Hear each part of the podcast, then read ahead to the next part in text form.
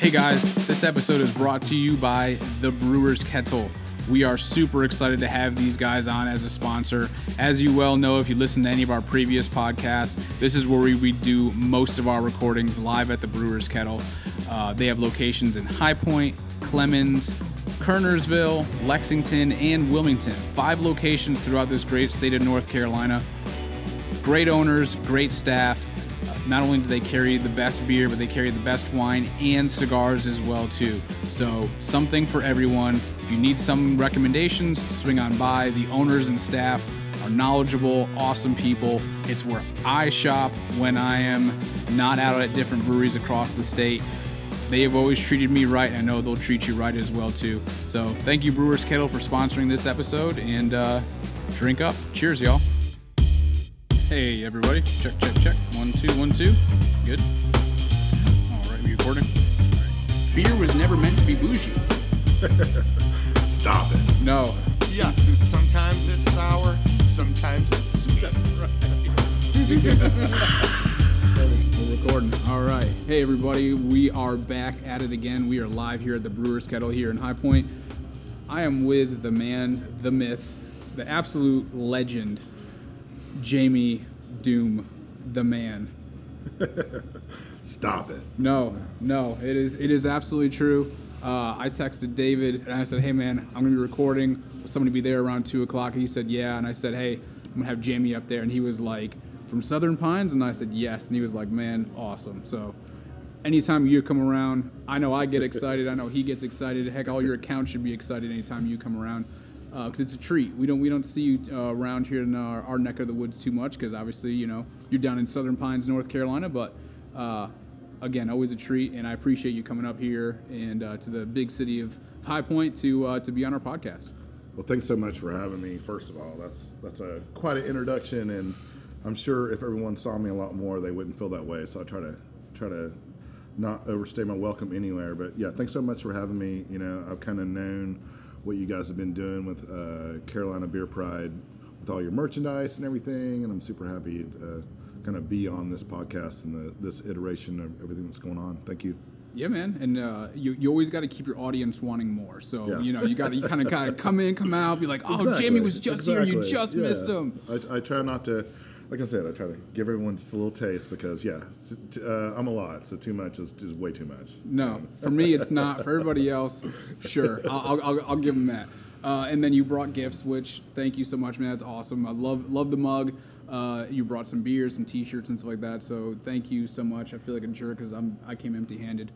Um, so next time One I day I you, have a Carolina Beer Pride T-shirt. I don't know. I, you know what? I swear to God that I gave you one, and I almost have. texted you, You and I was like, "Have I given you one?" I think will you have. one." I don't know where I have it, but It's probably like in the dog bed somewhere, or no, you used no, it no. to like I've never worn clean it. the dog crap ne- off the bottom I of your shoe. I think it's one of those things where I saw you at a uh, festival and you gave it to me, and I promptly left it wherever. and you're like, "What is this crap?" Yeah. And you left it. I, I have a very bad short-term memory for a variety of reasons. so. Well, hey, you know, I mean, it is what it is, and you know, I'm not going to fault you for it. So next time I see you, Yes. I'll bring you a shirt, and you'd be like, "Oh man, I don't have one of these. Yes. this is the first time you give me a shirt. It'll be perfect." I have to go put it right in my car. That's It'll right. Be okay. This, this way you can check it, uh, check your oil with it. Yes. Well, Use no, it as a rag I'm check totally gonna wear it. I'm totally gonna wear it. I I have a lot of just uh, unbranded, you know, unsouthern pines branded North Carolina beer shirts, and Nice. I'm kind of into that. So I- Awesome. I, collect T-shirts as well. So Well, good deal. Well, hopefully I can make it into your collection. yeah, definitely. Awesome. All right, so first question, first things first, dying to know. I've always wanted to know, I'm sure I'm not the only person who wanted to know, is your name really Jamie Doom? is Doom really the last name? I mean, Yes, that is actually is. my last name. that is amazing. I, I will show you my license right yes, because we need so- proof. Yes. That is awesome. That's and people a lot of times I've you know been hanging out with people or at parties or whatever. It's like, why do you call yourself Jamie Doom? I'm like, well, that's that, because my that's, actually my name. yes, that's my name. So That is yeah. awesome. I saw the license. So it's James, or do you Yes, go by Ja- Jamie? James, and uh, you know, when I was getting ready to go to uh, college, my dad was like, you know, you can choose whether you want to be James or Jamie. I've always been called Jamie.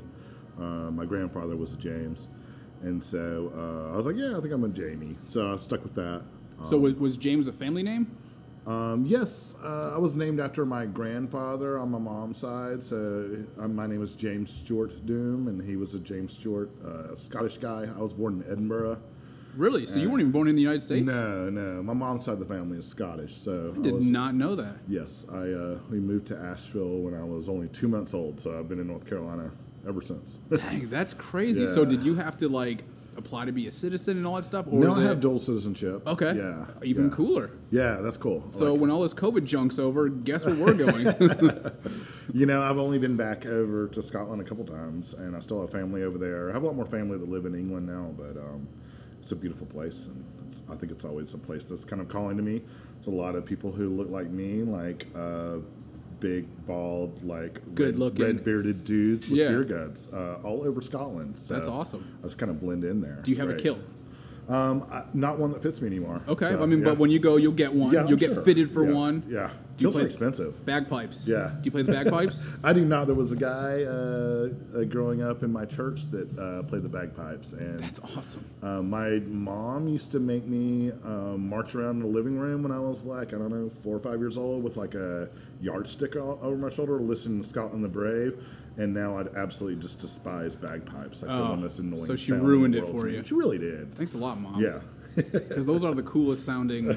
I mean, for somebody who wasn't forced to march around the room at four years old and listen to it, I always liked the sound of bagpipes. I like them in really small doses. Yeah. Yeah. Like I'd sing it at the parades when I was growing up. You'd always have like the bagpipes and walking down the street. It's like that's really cool. A brief ten minutes of bagpipes is great. Yeah, and that's all you need. You're, you're, you're yeah, good. you're good for like another year. That's awesome. Yeah. See, so the, the the legend keeps growing. I did not know you were of Scottish descent. You've been back a couple years. I mean, when you went back, did you do any tours of any like distilleries, any whiskey places, or I've anything only like gone that? back. or- I've only gone back for work. Uh, Really? I worked on boats for ten years. Uh, I was a marine acoustician, and so we would be working like uh, basically I was doing environmental oversight when they're looking for oil in oceans around the world, and we did some work in the North Sea. so- Gotcha. It's like oil, oil to drill, not oil to clean up. yeah, it was like uh, I was the environmental oversight. Yeah, to make sure they were um, using seismic air cannons, which kind of fire at the same uh, frequency as dolphins and whales.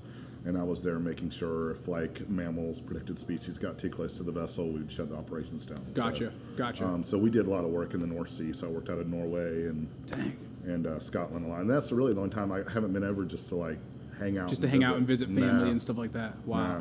That's crazy. So I mean, you literally are a world traveler.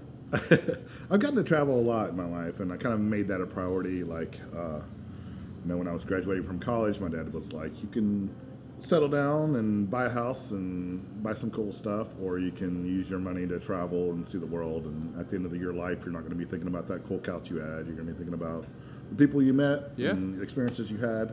Um, I've had to remind him of that little speech throughout my life when he was like, "Hey, man, you're kind of." Just, um, I don't know if I can swear on this. Yeah, go ahead, man. We had we had Ben and Janae from Forgotten Roads on. Oh, okay. So yeah, so you're good. Yeah, he's like, you know, you're just getting like fucking off all the time, and so Yeah. um, and I have had to remind him. Hey, Dad, remember that speech? actually, he didn't. Me? Say, he didn't say it that way because he's like a Baptist pastor. Yeah, but it came across Yes. that way. Yeah, So so you did do the traveling rather than settle down, buy a house, everything like right. that. Yes. So where where were some of your travels? Um, I spent almost two years in China. Um, when I was like in my late twenties, I just wanted to travel somewhere I'd never been or Yeah. ex- had an experience, have an experience with a culture I've never been to. Um, and I volunteered there and uh, did some grant writing, um, built some schools for the minority people that were living on this island in the southern part of China. And then I was an actor in a Chinese miniseries. No way. What what was the miniseries and is it on? It, can I we find it can- anywhere? I think you can find it. Uh, my brother-in-law helped me find it a long time ago. I was, it was so kind of ratchet that whenever I found it the first time, that it wasn't actually on um, DVDs; it was on VCDs. nice. And so you had like fast forward. But I was, you know, I was just like the bad white guy who That's blew awesome. up at the end, and um, yeah, I died with my eyes open, and. Uh, They they give you no honor. No, well, you know they were really happy with how I died, so Yeah, they um, were happy blew, with it. They blew me up with a grenade, and um, um, while I was there, I was not allowed to. After the first few times uh, taking the crew out, I wasn't allowed to drink with the crew anymore because they would like not come back to set or come back really late. So. Yeah. So you you, showed them a lot good bigger- time. I was a lot bigger than a lot of those guys, and you know the, the beer that I was drinking over there was like uh, I don't know four and a half percent, and so you know You were throwing them back. They know how to they they know they know how to go out and have a good time, but they weren't used to someone who could drink as much as me because I outweighed like a lot of them by like hundred pounds, and That's was crazy. used to you know higher gravity beers, and so Yeah. yeah, it was it was a lot of fun. Um, that was probably the coolest place I spent some time. Spent some time in Suriname, um, Ghana, and West Africa. Yeah, I've been to Ghana. Spent Yeah, two weeks really, there. Really love Ghana. Um, That's a fantastic beautiful place. culture, Oh, it's amazing. and then uh, yeah, Norway and um, Amsterdam and places like that. So yeah, I I have there's still, still a lot of places that are on my list that I haven't you know got to go. But Yeah. um, What, what's your uh, What's your top place that you haven't got to go that you're once COVID passes that you're just chomping at the bit to go? If money wasn't an issue and they said, Jamie, here's your plane tickets, where are you going? I think I would like to go back to Africa uh, and explore that some more. I've got to spend a good amount of time in South America, um, Africa, um, New Zealand, um, and uh, I have some family that live in the Czech Republic that I've never Oh, nice. visited, and so um, they're always inviting me to come over and hang out, and I, I need to go hang out there. Yeah, so, that's awesome. yeah. I mean, so that's kind of crazy. Just kind of thinking about where you have family in the world. Like usually, most people it's like, oh, hey, I got a, I got a brother that's in a different state, Yeah. and you and you have family, you know, it's Scotland, England, Czech Republic. I mean, it's they're kind of spread out all over the place. But I mean, was that kind of sort of on purpose, or is it just you know, because you said your father was like a, a minister, so is it like through Mm-hmm. missionary work that people kind of left where they were and went to these different places, or Yeah, I kind of come from a line of uh, people who, who did some mission work, and then when my grandmother, uh, when my grandfather died, uh, my namesake, uh, she remarried a uh, Czech guy. um, Okay. And and uh, his family lives like in the Prague area Yep. and uh, and some places around there. So um, it's kind of like my step my step uncles. Yeah, and, yeah. and cousins. You know, like. Um, so they're not blood related, but uh, we've But kept still in family, contact. yeah. And still family, and and uh, so yeah, I want to want to go. You know, hopefully, once all this over, uh, I'd love to go visit them. That's awesome, man. That's so killer. I mean, again, your legend just keeps getting bigger and bigger. Didn't know any of this about you, man. This is this is beyond fantastic.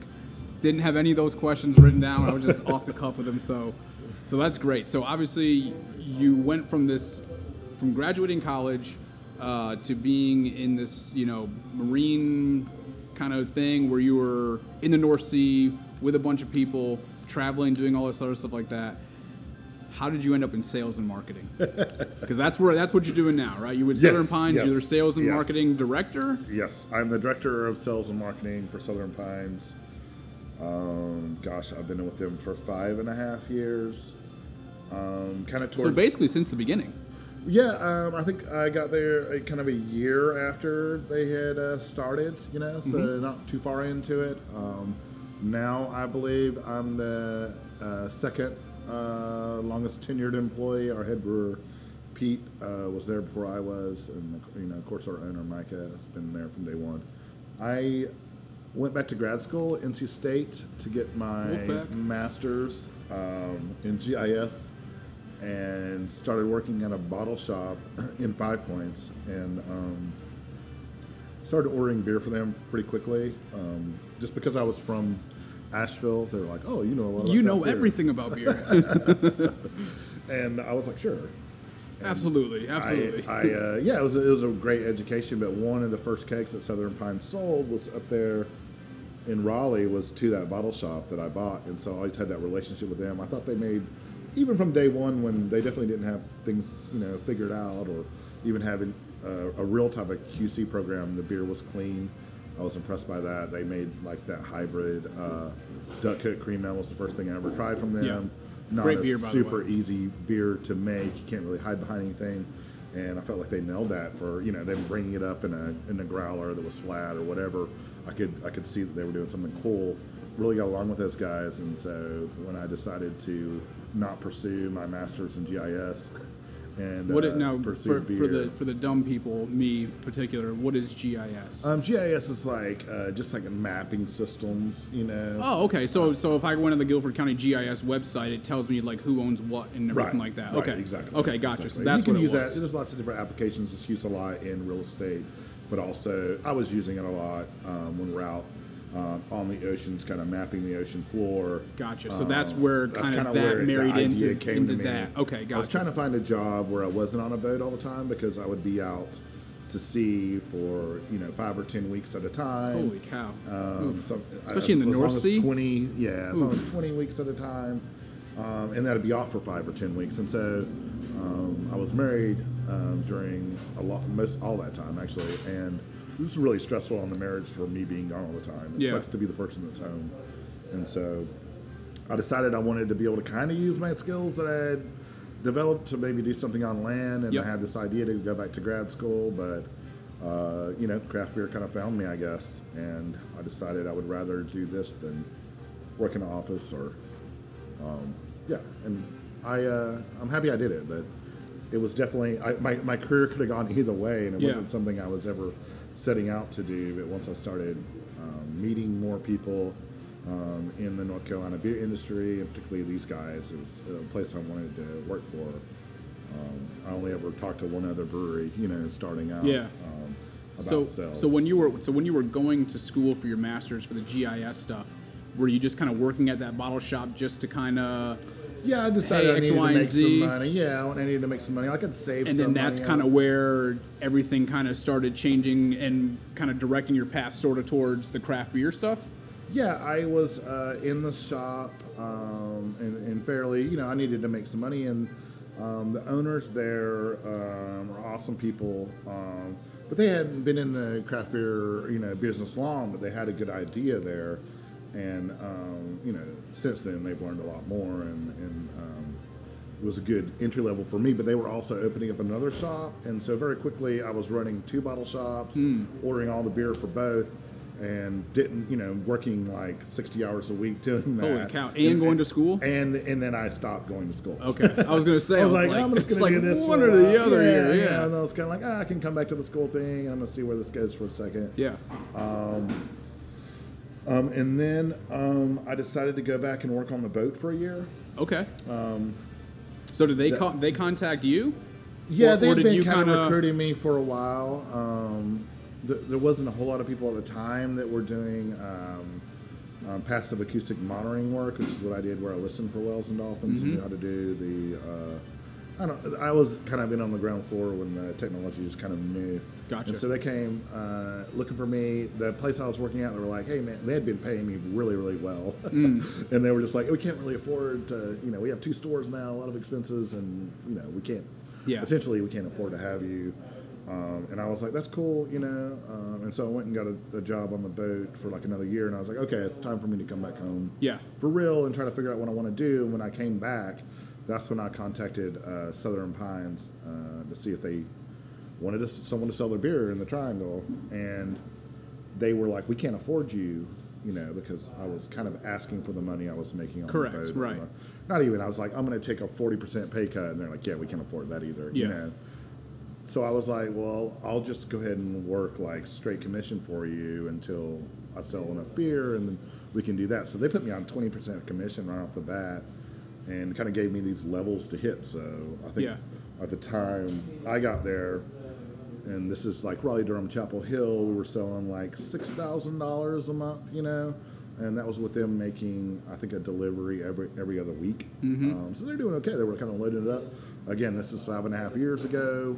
Um, there wasn't, you know, 360 Something breweries, yeah. Um, you know, there was like 130 at the time. Yep. And it wasn't as many in the triangle, you know, all that. Yeah. And so uh, bottle shops were exploding there. They were opening on every corner, it seemed like.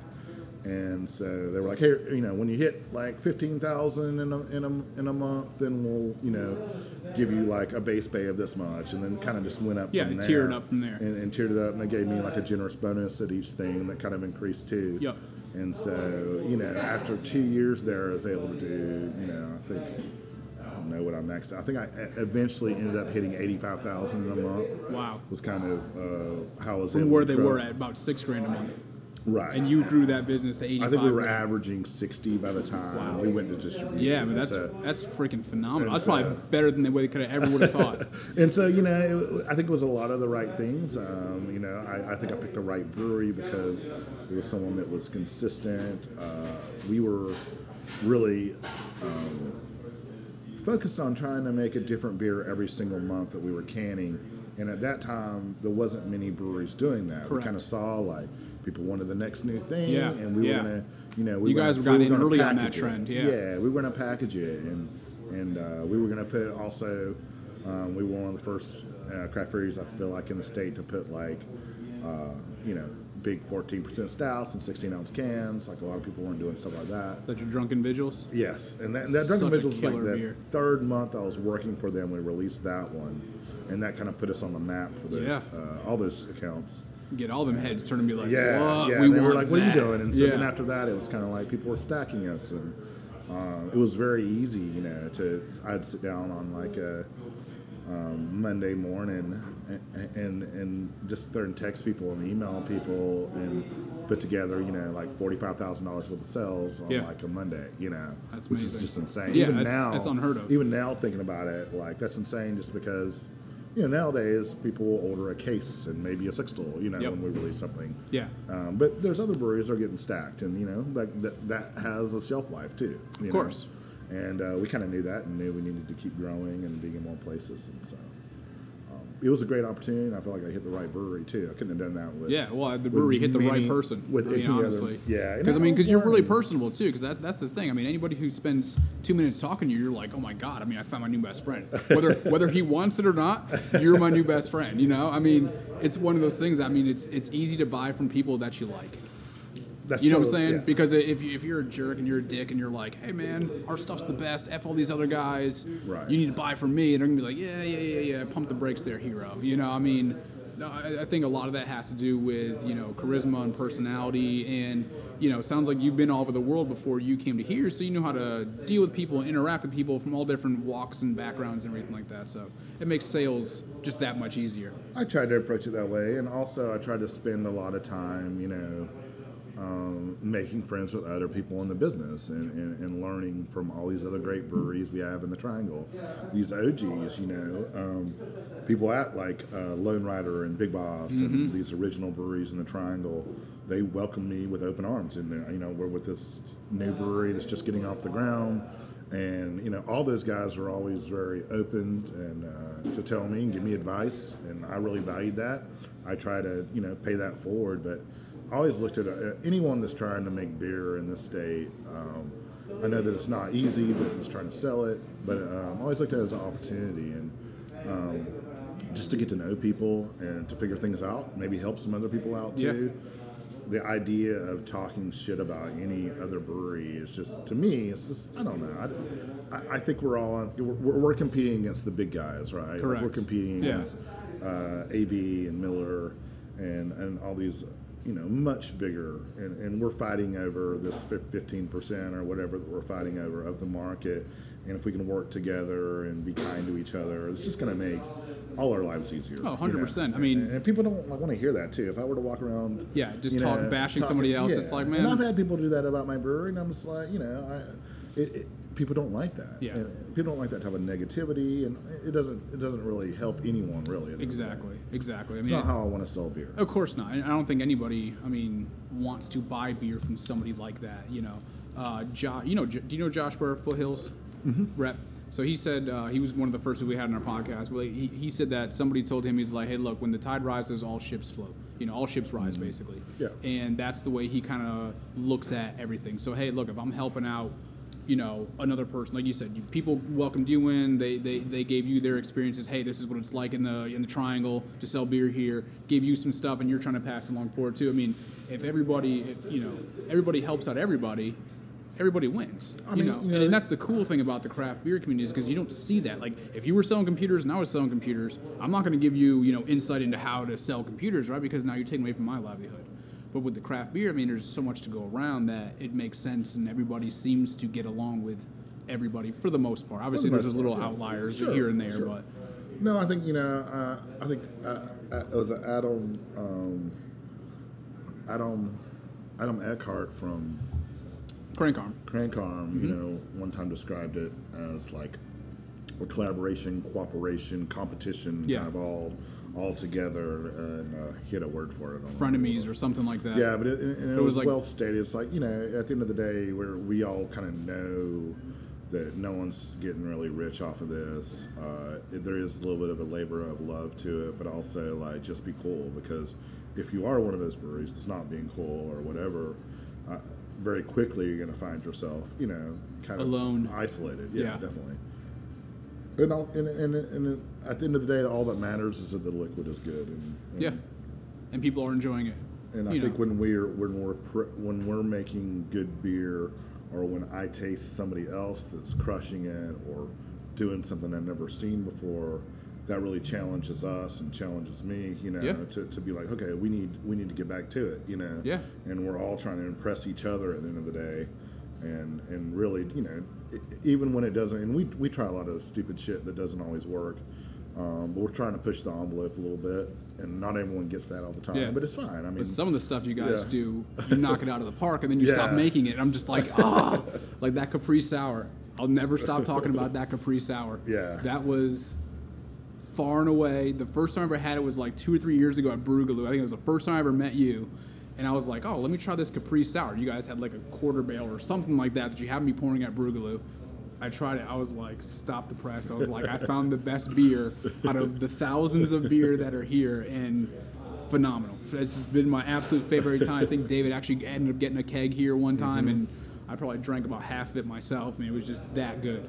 It's really hard to put that beer out for distribution because It's tough because of all the fruit and everything Yeah, like that that's in we, it. we and add it's- all the fruit after fermentation, so you know it's just gonna. Yeah, you don't want it's not exploding cans. right? It- it- yeah, we'll never can that, and we'll, Yeah. you know we'll try to send out uh, six every now and then, but it's a lot harder when you're like doing using the three tier system. You don't know how that keg's gonna get there. You know. Exactly, exactly. Um, so, one thing, you know, we're, we're friends on Facebook. We're Facebook friends, so we're official. Um, the one thing that I enjoy and kind of always often wondered, you know, with seeing your Facebook posts is you have a very eclectic taste in music, and it's awesome. So where where did that love of music kind of come from? You know, because obviously it, it's from you know don't, don't I'm not trying to put words in your mouth, but it sounds like you grew up in a very um, Christian Baptist focused thing where Yeah, usually yeah. outside music, I mean, Yeah, you know, because I grew not. up in a Christian household and it was no, like, I whoa, mean- you're bringing Metallica into the house? Whoa, what are you doing here? It's like devil, the devil's coming to yeah. through the music. so so kind of how did that? I mean, I think maybe it was a little bit uh, a reaction to that a little bit, but my, my brother was uh, kind of into um, hip hop and rap music fairly early on. I remember we kind of used to sneak around to listen to it a little bit, and so I kind of always liked that stuff. And I think I would say that he really uh, introduced me to it. And then as I got older, um, I played a lot of ball, I guess. Uh, like from the time I was in We're gonna get into that. when the, from the time I was in like um, That's money, by the way. this Wow. is this is a cold beer. So this is called Smart and Well Cultured, which is uh, is a, a, a collaboration we did with Culture Coffee um, in Fayetteville. It's an African American owned uh, uh, coffee spot. Just opened. This guy was in the military with Micah. I guess he was a staff sergeant. Yep. Um, and uh, they make some really cool coffee, but their their whole thing is too like all the different coffees they make have a story. you Yeah, know? that's awesome. And so they have, you know, they have like a uh, from different cultures too, not just uh, black culture, um, but also they're trying to highlight, you know, kind of more radical thinkers uh, around the world. So they had like, you know, Martin Luther King, and Hmm. I think it was they had a Fannie Lou Hamer coffee and a Malcolm X coffee. You know, this That's is awesome. So, the but they're trying to maple on that is just it's Yes. perfect. So this is a this is a maple roasted brown ale. Wow. Six point two percent.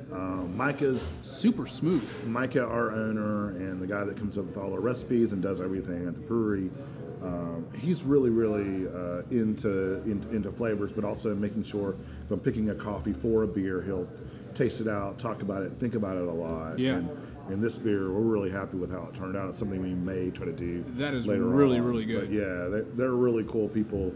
Um, I think if you just Google like Culture Coffee Fayetteville, they don't have a, a brick and mortar shop yet, but uh, we love to do collaborations. Yeah. Um, the very first one that I uh, poured you was a collaboration we did with Dirtbag. Dirtbag, and uh, if you ever get a T- have Tito on, I highly re- recommend him. Awesome. Yeah. Really interesting, very esoteric about what he does as well. Um, they're kind of like you know they're in the same book we are with our distributor in Fayetteville, Um, just super nice guy. Again, someone that you know they were they were opened up around the same time we did, and, and he's given me a lot of cool advice and always been you know super super warm and friendly and every time I've ever met him. And so getting to hang out with him a little bit more and do this collaboration was That's great. awesome. Sorry, sorry to derail you, but No. I tasted it and I was No, just like, no, I'm whoa, glad. wow, that is that is fantastic. I'm just pouring stuff. and Yeah, so- man. I, I, well, I- we definitely appreciate that. So, your love of music, right? So, like you said, so your brother, your older brother, kind of, kind of got you sort of into it. Kind of snuck some stuff into the house, you know, some Yeah. things, and you would listen to it without mom and dad noticing. But I think now, I mean, it's it's so funny because like. I don't want to be stereotypical, but it's like you, you look at you and like that's the last thing you think is like, man, this dude's a big Rastafarian, right? He loves like the Rasta and like the reggae and all the other stuff like that. I mean, but it's so cool because it, it breaks down stereotypes, it breaks down barriers, and I mean, I do. I, you, you'll post some stuff. I'll listen to it like, dang man, that, that is freaking banging, man. Jamie's got some good taste in music. I wonder where that came from because, like you said, I oh. mean, kind of growing up in Asheville. And I think then, that was probably more than anything where it came from. You know, I was able to because I was like traveling to play ball, uh, playing some basketball and stuff like that. I was able to hear like different types of music I wouldn't have. Um, you know, and, and we always had people coming through. My parents and had people from all over the world, and just hearing getting to hear some world music. You know, growing up um, was really cool. And so uh, I think I was always kind of looking for something that was just uh, really pleasing. And um, when I was working at this uh, place in Asheville, right out of college, I remember this guy is still one of my best friends. Um, used to say, you know, there's like two types of music in the world. There's good music and bad music, and it's like most of it's pretty good. Yeah. And so you should kind of open yourself up to a good way to look new at it. stuff. And, Yeah. and, and at that time, you know, this is like uh, late '90s, early 2000s in Asheville. Just the amount of crazy like acts that were always coming through. Yeah. We had like five great music venues there. Um, and this was pre-Orange Peel stuff too. I was say, it's before the Orange Peel then. And, and just you know, people always made it a point to stop there because like the vibe was nice and um, there was some great music in Asheville. Uh, definitely traveled a lot, but yeah, I, I always like wanted to uh, experience stuff, and I try not to get stuck with just one genre all the time. You Yeah. know, I mean. Hip hop is kind of like what I like the most, but yeah, I, I'm, I'm into during COVID. You know, I've been listening to basically like instrumental stuff. You Mm-hmm. know, um, hearing lyrics during this time is not very soothing to me, and so just trying to like find some music that vibes. You Yeah. know? But not so much like club music, right? Just it was. Is it more just kind of like DJ type stuff, or is it like, hey, actual full bands just doing kind of instrumentals, or I- I mean, you know, I was a rave kid for a second there, you know, and I still like electronic music, Mm-hmm. um, and it has its place and it, it's great, but uh, definitely something a lot more soothing. So, Yeah. you know, someone like Khruangbin during this time has been something I've really been into. Um, you know, Rodrigo, Gabriela, um, and then yeah, just like some a lot of like 1972 to like 1978, like funk and soul. You know, yeah, yeah, like stuff like that's just really, really beautiful and Yeah. soothing and hopeful. stuff that you can feel the soul of the music in. Yeah. yeah, dude, I love that. That's that's awesome. That's awesome. So obviously, you said you know, 2020, COVID, you have your certain things. Mm-hmm. You become quite the horticulturalist, if if that's even the correct word.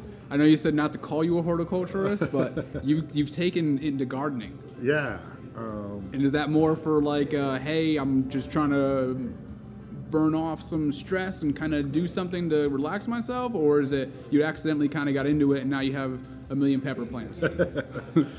I don't really know. You know, my, my sister always had a green thumb, um, and my brother-in-law as well, and that's who I live with now. And so they always had a garden, and I was like, uh, you know, they were both going to be very busy. Yep. And I was like, you know, I'm not doing anything right now. I, I was furloughed for four and a half months, and so I was like, I need something to do. Um, was pretty excited about it, and uh, just tr- tried to start like talking to local farmers, um, going to like kind of one my one day to get out of the house was like to drive out to these like uh, farm stands and Yep. I would just talk Chat them up. chat to, talk Yeah. to all these you know Yeah. dudes in overalls and ask them like how do you clone tomatoes and stuff like that and then I started reading about it and yeah I got into it it was really nice for me as a way to I don't think the stress and the anxiety and everything else didn't hit me uh, during this time until way later. You know, Hmm. I think I think I definitely knew. I thought I think I was like trying to put off this kind of shared existential crisis that we're all going through. Yeah. um, by doing that, and I'm really happy with it. It's something I never would have thought I would done. Uh, have done. I don't have like a big attention span. Um, with my job, I'm traveling a lot. I was going to say you're you're But it was over the place. nice for me to pour myself into it and to have to focus a little Yeah. bit and, and just do something kind of mindless like weeding, you know. Um, just to kind of wake up in the morning and, and smoke a bowl and put on some cool tunes and Yeah. get out there and weed and allow my brain to kind of start going somewhere else um, and start like, um, you know, trying to figure out the universe. Yeah, yeah. I mean, and the Um, thing was- is, and- the crazy and- part and, is and being in the have my face and all the screen stuff. You know? That's awesome. Because my, my wife loves to garden. She loves to garden, right? And she'll say the same thing. She's like, man, there's just something about getting out there and pulling the weeds and tending to it and being like, man, look what I grew. Right? It's just, I, I've never gotten that. I'm just like, oh my God, yard work. I'm like, all right, fine. How fast can we blow through this? And she's Yeah. like, I'm just taking my time doing it, you know, laying it out just right, putting cardboard down so the weeds don't grow up, and then pine straw. Yeah. And how you're going to plant cucumbers, and we're going to make, you know, refrigerator pickles, and we're going to do tomatoes and all this other stuff like that. And there was one year we did peppers, like green and red pepper plants, and I kept picking when she was like, I was like, when did these things stop? Like it's like wintertime. She's like, they don't stop if you keep picking them. She's like, you got to let them die on the vine, and that's what tells the plant, okay, stop producing peppers. So I mean, I had freezers full of peppers, and it was insane. We let the frost do it. Yeah, us. well, I, there I you was go. Still picking them. Yeah, was I mean, like, it's- it's because. I was thinking the same thing. 'cause I Yeah, don't know. I was I'm like, man, when do these things Yeah. stop? I mean, and they don't. So that's the crazy part. But the one thing that uh, she she would always plant, and I absolutely love because I'm an Italian and I'm just a freak for pesto. Because I Oh, love nice. basil. God, I love Nice. Basil. Uh, so that was always one thing. I'm like, oh, hey, if you're gonna plant, make sure you do some basil, so I can like get some fresh, you know, basil out of the garden. You know, put it in pasta dishes and you know grind it up and make my own pesto, and then you can freeze it. Make your own pesto. Put it in your ice cube trays Oh yeah. put it in the freezer, and then when you make pasta, you crack one or two out, drop them in, Oh, the, in the hot pasta, and then the pesto just go. I mean, so you're That's welcome, great, yeah. and everybody else, you're welcome. uh, little life hack, Yeah. life hack number 33. That's awesome. So Oh, you it's- into gardening now, or how do you no, feel about it? definitely Yeah. not, definitely not. Yeah, it was never urged for me. I don't, you know, I, I started reading. I read some like uh, I read this book called Braiding Sweetgrass. Uh, Mm-hmm. It's kind of like Native American wisdom um, that was kind of intertwined with like science Yeah. uh, about like horticulture. You know, and that really, I was reading that kind of while I was kind of starting this, and it kind of made it even more of this kind of like esoteric like. You know, trying to be intentional and conscious and just slowing down, right? Like we've Yeah. all been going so hard Oh yeah, forever and just to have like a little time to take a breath. Yeah. And if I'm going to do that, like I want to do something that's you know kind Something of that's more, meaningful to my, you. I have my, and I have my hands in the dirt. Yeah. And kind of like being that close to nature and, and all that. And I've always been into that. You know, growing up a hippie in Asheville, but. Um, it was really nice to kind of get back to it, and I think it's going to be part of my life forever. but That's awesome. I am by no means. People are always like asking me, you know, Hey, like, Jamie, how do I, I do need some this or whatever? And you know, Jimmy. So do I do I plant my broccoli now Yeah. or do I wait? Broccoli's a cold weather crop. Yeah, it, it was definitely like a tongue in cheek, you know, like Yeah. you know, uh, online persona, like calling me a horticulturist. Yes, that's why I did Uh, it. but it, it, it, I, I don't expect anyone to actually, you know, uh, I like to take uh, pretty pictures of plants too. Yes. Of fun. But uh, yeah, it's gonna always gonna be something I'm doing, and I- I've enjoyed it. Well, that's awesome. I mean, I think the one of the silver linings, you know, of you know of 2020.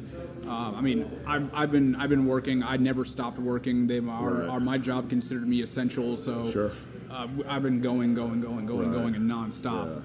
Um, but I think one of the silver linings of 2020 is is, is it, it made people stop, slow down, Totally. take a breath, kind of rethink, hey, what's really important in this life? Kind of like what your dad told you, Totally, you know, yeah. years ago. Like, hey, look, do you want to settle down or do you want to travel, right? yeah. Do you want to go a million miles an hour and work, work, work, work, work, and say at the end of your life, man, that was a really great couch, or man, I traveled the world, Yeah, I met people and developed relationships. Yeah. and- So I think that this has really started to kind of force people into, hey, take a break, you know, and then like you said, you'll you'll for the rest of your life you'll probably a garden. Yeah, I think Right? so. I yeah, think I mean, it's, so. it's one of those cool things that you probably never would have done that otherwise. And, I and don't let me wanna tell you, like you know, have, I, I do feel like incredibly like lucky and privileged that I could take four and a half months off. Right? I realize a lot of people like yourself Yeah. couldn't do that, or people just weren't in the position. So that just you know having that opportunity, I, I definitely tried to be so grateful. It's like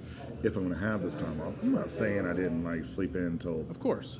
You know, one o'clock some days. But I, I tried to be like, if I'm gonna have this time, you know, it'd be cool to learn how to do something I've never done before. Mm-hmm. I'm 45 years old. I've never really learned how to cook. You know, You look a day above like, 20, I've had bro. like people who've just like taken care of me my whole life. Yeah. And I was like, oh, I'm just kind of like this, you know, grown man who doesn't know how to garden or cook or anything. I was like, I need to learn some like some of these skills, you know. Yeah. Like there's only so long you can get by on your charm until it's just sad. Well, no, it's true. I mean, and I think gardening is, is one of those things that it's kind of like a like a forgotten art. Like like my mom, like growing, I grew up in Connecticut, and she she always had a garden. Our neighbors had a garden. We'd always used to run next door as kids. He'd have the big rhubarb stalks, and we're like, oh, can we get some rhubarb?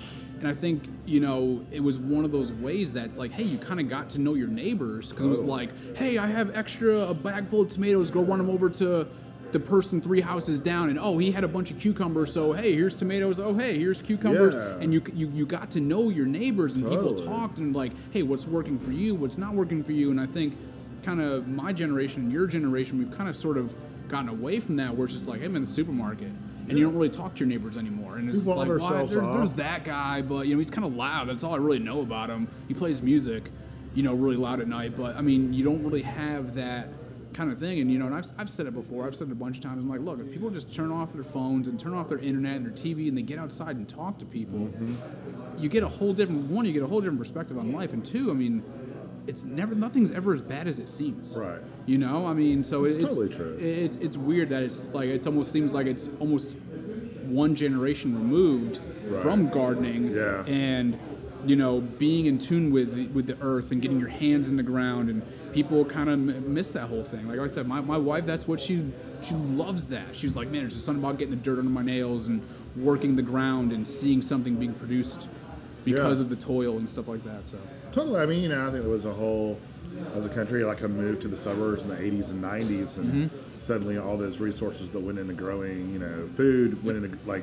like growing grass and cutting it, and and, and and I think that we've we've also just kind of you know with technology and everything else, we just kind of used it to kind of really get in our own silos. Yeah, streamline Yeah. everything. And, hey, I don't really need to do this, or hey, my life's easier now Mm-hmm. because I don't have to get out there and toil the garden and pull the weeds, and oh, that's just laborious, and I don't want to do it. So Right. Yeah. it makes sense. No, I've, been, I've enjoyed it. It's been good to do it again, but also like, um, and I would like to get like a bigger property and you know maybe end up doing doing that. But I realized just how hard it is. It's Yeah, a lot of hard work. it's not easy. It's definitely not easy. I mean, I- so when you, Yeah. you it gives you a di- whole different appreciation for the farmers and stuff Mm-hmm. out there that actually do it day in and day out. So cool, man. I know you kind of touched on this before, but I actually wrote this down. Uh, you played basketball. Yeah, You were a baller. yeah, way back in the day. One, do you still play? Mm-mm. No.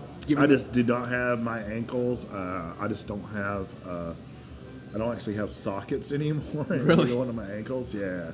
And so, Is that from basketball? I, I think so. Yeah. Just playing so Yeah, I much? think, I think you know I probably have like a little bit of a degenerative bone thing going on too. But but just I, I would like get back out there with the air cast on too many times and Gotcha. You know I played until my mid thirties.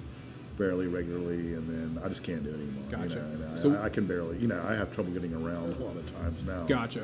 So, so when you were younger, was it like AAU ball, or is it just like, hey, we I traveled played with the some- YMCA? Yeah, I played or- some AAU. Um, I played for a really small. You know, I wasn't a great basketball player, but I, I was really, really into it. It was the thing. Yeah. Kind of like um, that. I kind of threw myself into and was really focused, and that's kind of what I've done. Yeah. For the rest of my life, that kind of taught me like, hey, if you really want to be good at something, you have to practice a lot. You have to commit yourself to it, and you have to be like Gotta go all in. focused on it Yeah. um, and be disciplined with it. And so I think it was valuable for that. But um, I, uh, you know, I played at a very small private school in Hendersonville, um, and you know, I was first team All State. There you But go. it was like, but it was you know, in a small. I was a big don't fish in a little, little pond, and Hey, I got to play matter. against some good ballers. You know, Yeah. growing up and going to camps and all that. Um, I was listening to a, a podcast today that had Shammond Williams on it, who played at Carolina, and I played Yep. against him, you know, in AAU ball back in the day. That's awesome. Um, so he was out of AAU doesn't sound like it's changed as much because my middle son plays AAU ball, and we went to a tournament It's this past. changed. It's changed a thousand percent. Has it? Because like we went to a tournament this past weekend in Rock Hill, and these were supposedly eighth and ninth graders, and these were grown ass men on the damn court. Yeah. I mean, like you got tattoos on these Oh, kids, yeah. beards. I'm like, there is no way in hell this dude is eighth and ninth grade, supposedly 13 and 14 years old. They're dunking. Yeah. I'm like, what? I mean, like, has has kids grown since you know, my, you know? Because like when I was 13 and 14, I mean, there ain't nobody who's six foot tall, and these kids are all like six four, six five, and I'm like, this is insane. And we played against a kid. I was talking to one of the parents, and they're like, oh yeah, that kid right there, he's already like rate ranked in the you know top 25 for for baseball and he throws 92 miles an hour and he's 14 years old i'm like there's no way in hell that kid's 14 years old he is ripped i was like that kid has gone through puberty then and then and back Yeah, I was, you know, I was, I was. so was it kind of like that when you were playing the AU yeah, ball yeah, too Yeah, totally like that. I mean, Really? I, know, Okay. I was like a, I I was like, you know, a 6'1", 160 point guard, uh, and then I had to play against. at what Jet- nine No, no, no. yeah how old were you though No, no. This is when I was like, this was this was when I was a sophomore in high school. Okay, yeah, that And makes a little more sense. Yeah, and so, but you know, but I'm playing against like, like I played against like Jeff McInnis, you know, who went to like West Charlotte, Mm-hmm. and uh, went to some camps with him. And he's like six four, you know, a thousand times more athletic, but also like really smarter than I was at the game, and like you know, like Rasheed Wallace, six eleven, Mm. Yeah. like had the had the like uh, 110 million dollar record in Philly high school sports, you know. At, you know, at six eleven and could Yeah, do every pretty easy. like all that stuff. And so I realized real fast is like, okay, okay, like I got some small college offers uh, to play at some junior colleges. yeah, but that's like, awesome. That's more than most people can, can ask for. I mean, even JUCO. I mean, JUCO even nowadays is yeah. is still a really good. Hey, look. I mean, you're still going to get a college education. Yeah, You know. I And, you know, there's some people that like like Brevard College and uh, who end up going to like Clemson or whatever Mm-hmm. that, that I that that path wasn't there for me. Like Yeah. I just knew like you know I, I played I played enough camps and everything where I was like this isn't really like uh, Kind of see the competition that's around and like, yeah, where do I, mean, measure I up? mean, uh, what's the end game here for me? Yeah. And I, I love playing, and I was like, I always play. So I, you know, where I went to school, I played like intramural, and that was fine. You Mm-hmm. Yeah, know, that was you were kinda- good with that. And it's kind of funny, like my comp- my competitiveness kind of waned too. Really? Like at, well, after I got in, uh, after by the time I was out of college, I just was because I was so competitive when I was younger to the point where I was kind of a dick about it. You know. Mm-hmm. Yeah. Like I was so nice off the court, but I was on the court. I was, you know, I mean, talked- it's that killer I instinct, man. the whole time Yeah. and all that, and and and and it was really like, what's the point of you know, kind of Yeah. what's the point of this? Like, But if you talk to a lot of professional athletes, they, they say that's kind of how you have to be, especially Right. with football. Well, that's Right? what I thought I had to be, you know. Um, but I always enjoyed. I always enjoyed playing. I enjoyed the teamwork of basketball. I was probably a better soccer player. Hmm. I never really, uh, you know, pursued that as much. But um, I, I, I miss, you know, and I still miss sports. Like, I mean, it was a big part of my Yeah. growing up, and I'm still competitive about things. But again. Now I've gotten older and a little bit more Yeah, mellowed thing- out. things tend to- It's, tend to the mellow bit, competitiveness is yeah. like I want to beat you, but also like I can still not be mean to you or Right. you know whatever. Right. Like, But I'm yeah. still going to beat you. Yes. I just won't be mean to you about it. yeah. That's awesome. Um, do you have a favorite basketball team? Or do you Um, I follow mean, basketball? I mean, I'm a UNC fan. Yeah. Uh, you know, when I was growing up, you had to kind of choose. Uh, this is, you know, I'm old, so uh, at that time it was like uh, NC State, Yeah. NC State and UNC uh, were the teams. You know, Duke. Duke was kind of having a lull during that time, and then you know, quickly that That changed. That changed. You know, by the time I was in high school, it changed. But Yeah. really, how I had two, you know, teams. And my older brother was a UNC fan. Hmm. Um, you know, I remember the fact I got the, the first basketball game I remember was like uh, Sam Perkins playing uh, Ralph Sampson. Oh, wow. You know, like on our grainy television. yeah. You know. Had to hold the rabbit in, rabbit ear antennas just oh, right to yeah, get we, it were, we in. were way out. Like, Yeah, man. Or put the tinfoil on We were way out in Candler. You know, so like our, our property is bordered by the Pisgah National Forest. Oh, Forest. wow. And the ABC tower was right there. You know, for the ABC Broadcast uh, broadcast. Yeah. There was no cable out there, and uh, but it was on NBC, and so we'd have Oh, to you know, yeah. do- Wiggle it just stuff. right. Hold, have your brother hold it. like, don't move. Yeah, yeah. Don't And- move. So yeah, I'm a, I'm a college basketball fan. NBA, I get into. I like Carolina guys, but also like I, I, I like styles of play. So any team that kind of moves the ball around and plays a pretty game is what I like. Do you do anything with football, or is it mainly just basketball? No, I didn't play any football. Like I went to I went to a, like I said I went to a small private school. We Yep. didn't have a football team, Gotcha. um, so I never played. I never played any football. What about what about now? Do you have a favorite team for football now, or I am a Panthers fan. Gotcha. Yeah, yeah. Right on. Yeah. Sweet. All right. Uh, what's the most important thing people should know about you? I know it's kind of a loaded question, but I guess you know the most important thing I guess that we should all uh, know about each other is that I'm a work in progress. You know, um, I think I think uh, we can all have our bad days, right? But I think I have good intentions. Um, and I think, yeah, I think that's it. It's like I'm a human and I'm a work in progress. It depends on when you catch me, but I think I'm trying to do the right thing. Um, I I have a big degree of empathy for other people, um, and I'm a pretty optimistic person. You know, Yeah. even when it's not easy to be optimistic. Yeah, I think that's I think, that, I think that's quite accurate. I mean, because I don't think I've ever been around you the times that I've been around you that you, you haven't been optimistic and Yeah. you know empathy is, is a big thing. I mean, it's one of you ask my wife, it's the biggest thing that I lack is empathy. Apparently, I don't know, uh, but you know that's that that's awesome. I, mean, I I'm can, and I'm not always empathetic. You know, that's Yeah. that's the that's the dichotomy of being human. Right? of being It's human, like- right? That's why pencils have erasers, right? Because everybody makes mistakes. Totally, and you know, but but I strive for I strive for that, and I strive for sort of for kindness and empathy, and I, I think you know, like apart from that, I mean, um, yeah, I don't I don't know if there's a whole lot else that you need to know about me except Yeah. that I'm you know I'm earnestly trying to be cool to people and Yeah. trying to no matter where you know no matter what anyone is, I walk into an account. I'm going to try to treat the bartender just as good as I treat the owner. Yep. I'm going to try to treat anyone. I, I don't. I try to treat everyone exactly the same everywhere I go. Yeah. And, and I think that's like that's and- really important. I mean, 100%. like, uh, I like think in people the- are just people, and to I don't. You know, I'm very egalitarian about how I treat everyone. That's know? great. I think if more people thought that way, this world would be a lot better off. Yeah. You know, than thinking, hey, I'm better than you, so I'm going to step all over you to get where I want to get to. I, I remember uh, my grandfather told someone watching my grandfather, um, and he was, they were like, "I don't like you very much," and he was like, "I don't like myself very much." And if you knew me, you would like me even less because I'm a horrible person. And the person's like, "Oh, yeah." Like, wow, okay. Yeah. There's your dose So of reality. Like, but I'm sorry. Like, what did I do? You know, can I do something better? You know. But uh, like, you know, we uh, taking ourselves too seriously is just kind of ridiculous at this Yeah. point. I mean, I feel like people are either kind of in on the joke or they're not. You know, and, and, and, it's all kind of funny. I feel like half my life I'm always left out of the joke.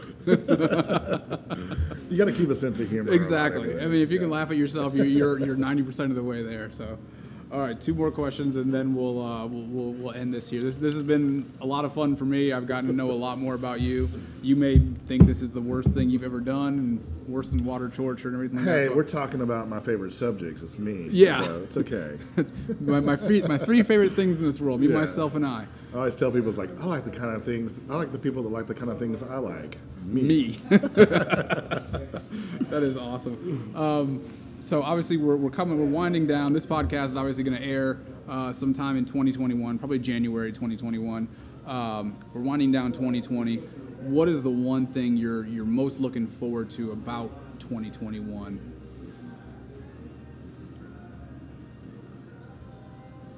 I mean, I mean, honestly, I guess maybe there being um, some type of uh, vaccine, but but honestly, I'm looking forward to the spring again, the plant.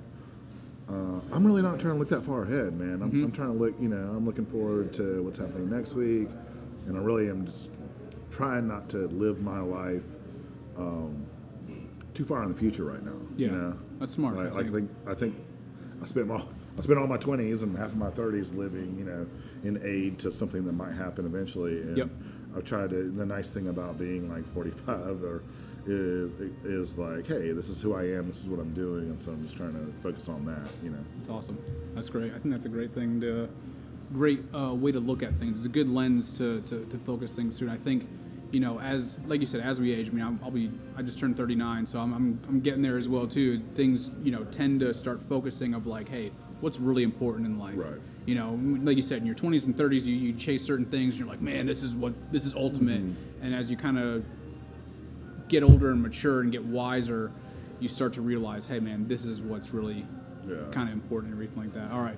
I know you said you haven't listened to our podcast, but you're going to. I'm an asshole. Yeah, no, no, you're fine. Nobody listens to it. I mean, I, we've had no downloads at all. Um? Anything? I'm just kidding. we've had plenty. I was about to feel. I was about to feel like a You're like, dick. damn, what a jerk. Yeah. I'm just playing around. Um, so I, I always, I always ask one hard-hitting question that gets right to the core of the person. Uh, it, it breaks all types of barriers, stereotypes, everything like be that, and just drills right to the heart of the person. And I always like to ask it because people have said, "Hey, keep asking that question." So I'm going to. What is your favorite dinosaur?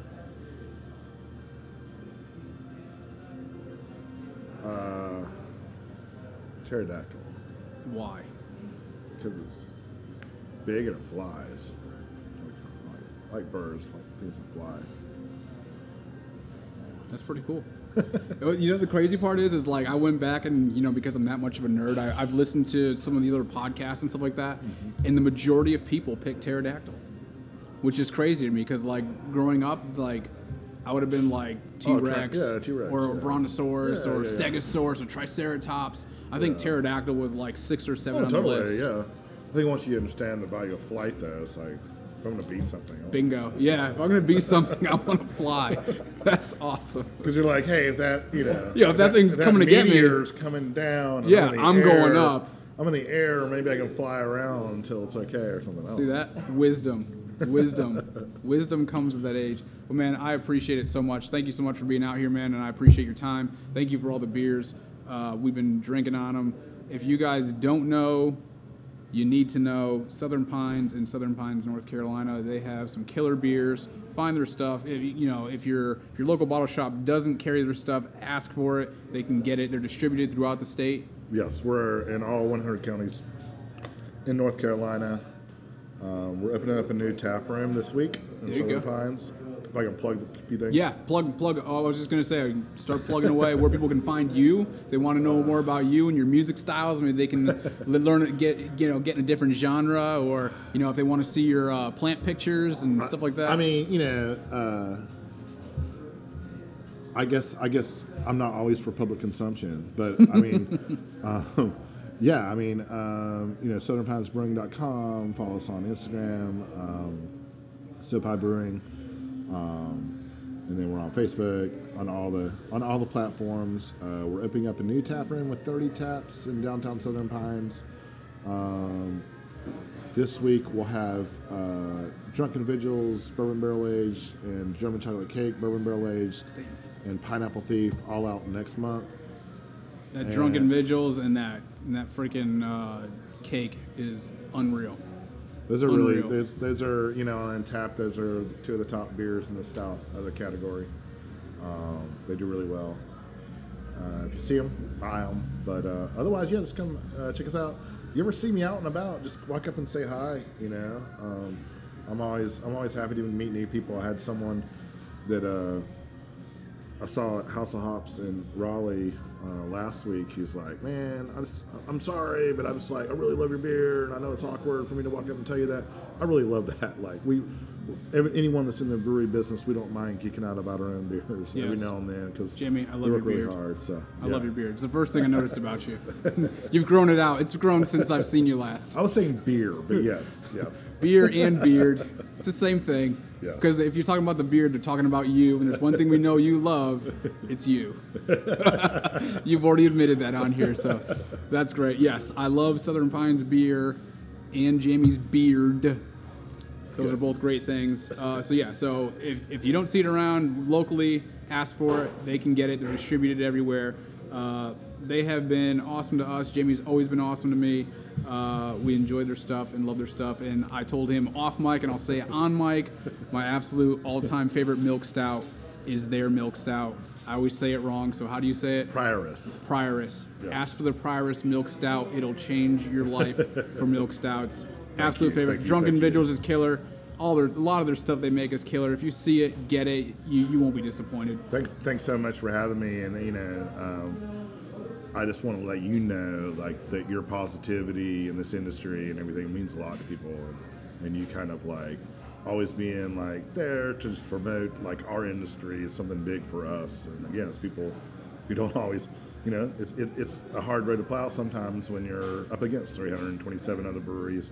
Plus another thousand, you know, from out of state. But it's just nice to have you around and being positive all the time and promoting that. So I appreciate the Yeah, man, I. I appreciate the kind Yeah. words. Thank you so much. It's, it's, it's always a lot of fun. I mean, I love getting together with people and just talking and getting to know the person because at the end of the day, that's all we are. We're, we're people. Yep. You know, we're people going through this life, and if we can go through this life with, with more people by our side, the better off we'll be. So that's the way I want to do it, and that's the way uh, I, I hope to do it. So I appreciate you, man. Thanks so much. Yeah, thank you. Cheers, brother. Cheers.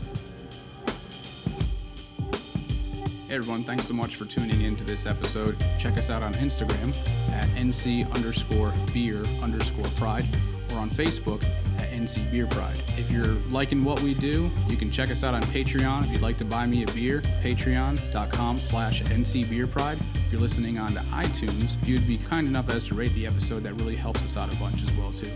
Thank you so much for tuning in, and we'll check you guys out in the next one. Cheers, y'all.